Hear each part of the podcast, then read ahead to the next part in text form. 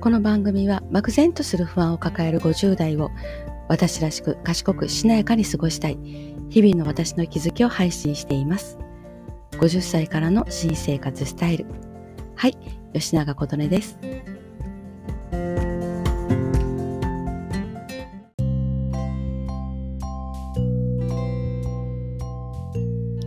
はい、皆さんいかがお過ごしでしょうか？今週の日曜日は母の日になりますね。私は先日ゴールデンウィークで長女が家に帰ってきましたので、その時に長女と次女が母の日と5月が私の誕生日なので、私の誕生日も合わせて祝ってくれました。毎年母の日、そして誕生日はやってきますので、毎年それぞれからプレゼントをいただくのですが、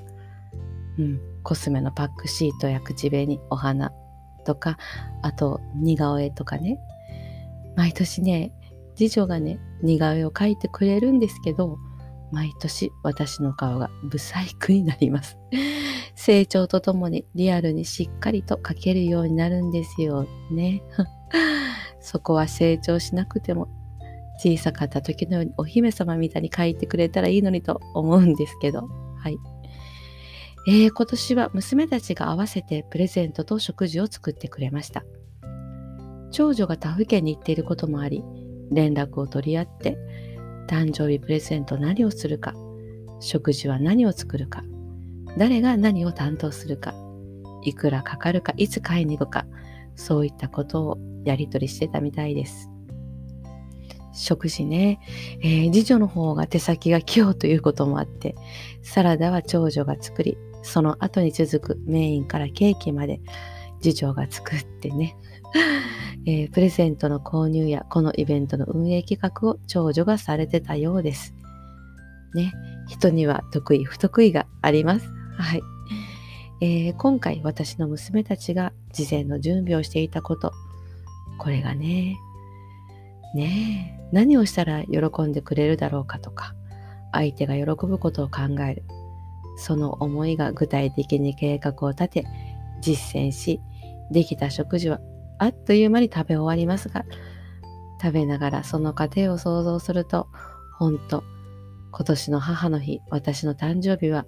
今まで以上に子供の成長が見れて、美く嬉しい日となりました。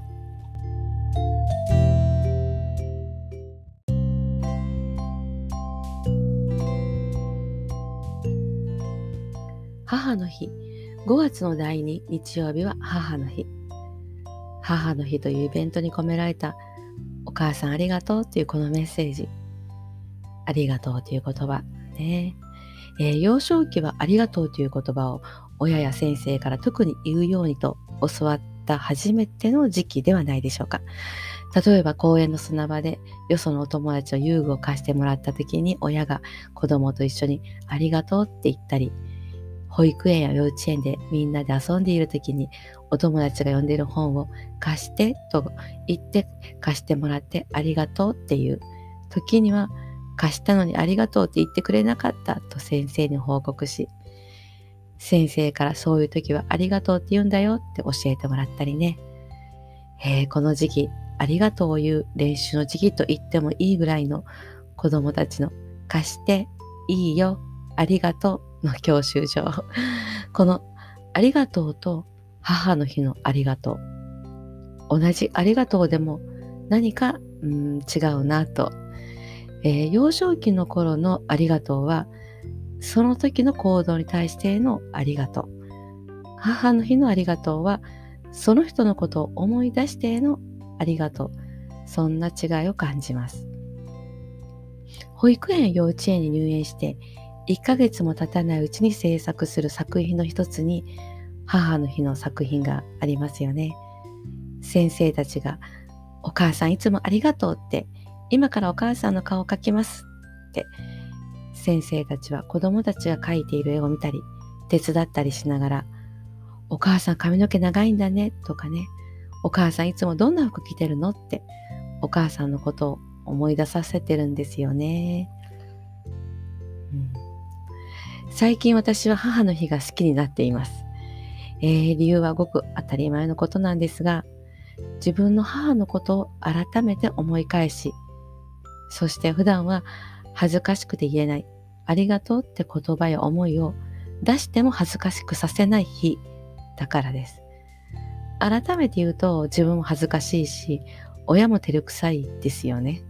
でもそれを言っても大丈夫な日。こういう日が設けられているから、改めて母のことを考えることができるんですよね。普段の生活の中で親がまだ元気があって取り立てて大変な状態ではないけど少しずつ親が置いていく姿を見ることからか思いの方が強くなってますね。数年前までは何をプレゼントしようかとかどちらかというと形の見えるものが頭の中で浮かんでたんですが思いの方が、うん、強くなってますね。ね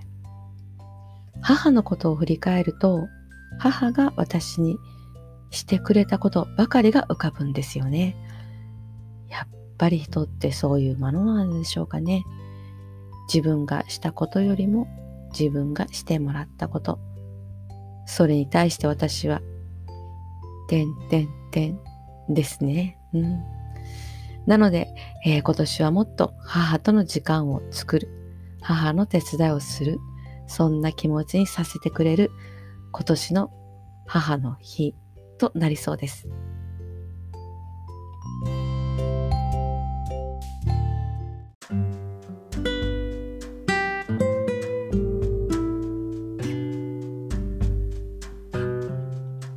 はい、いかがだったでしょうか、えー、今回は母の日からありがとうの言葉についてお話をしました。6月は父の日ですね。5月は母の日で母にありがとうが言える。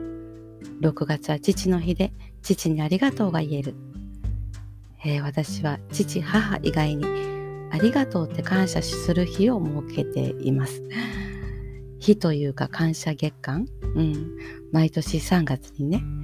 えー、私の中での新年度のスタートは1月ではなく4月なので締めくくりの3月にしています。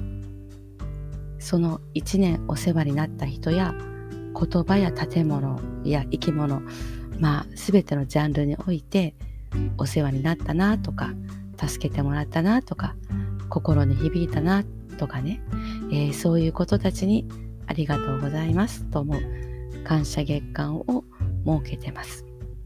えー、手帳に記載しているのでそれを読み返しながら、うん、感謝してます。はい。さあ落ちてきている口角を少し上げて心地よい自分を一緒に作りましょう。新生活スタイルに向けて。皆さんの母の日が良き一日となりますように。最後までご視聴ありがとうございました。吉永琴音でした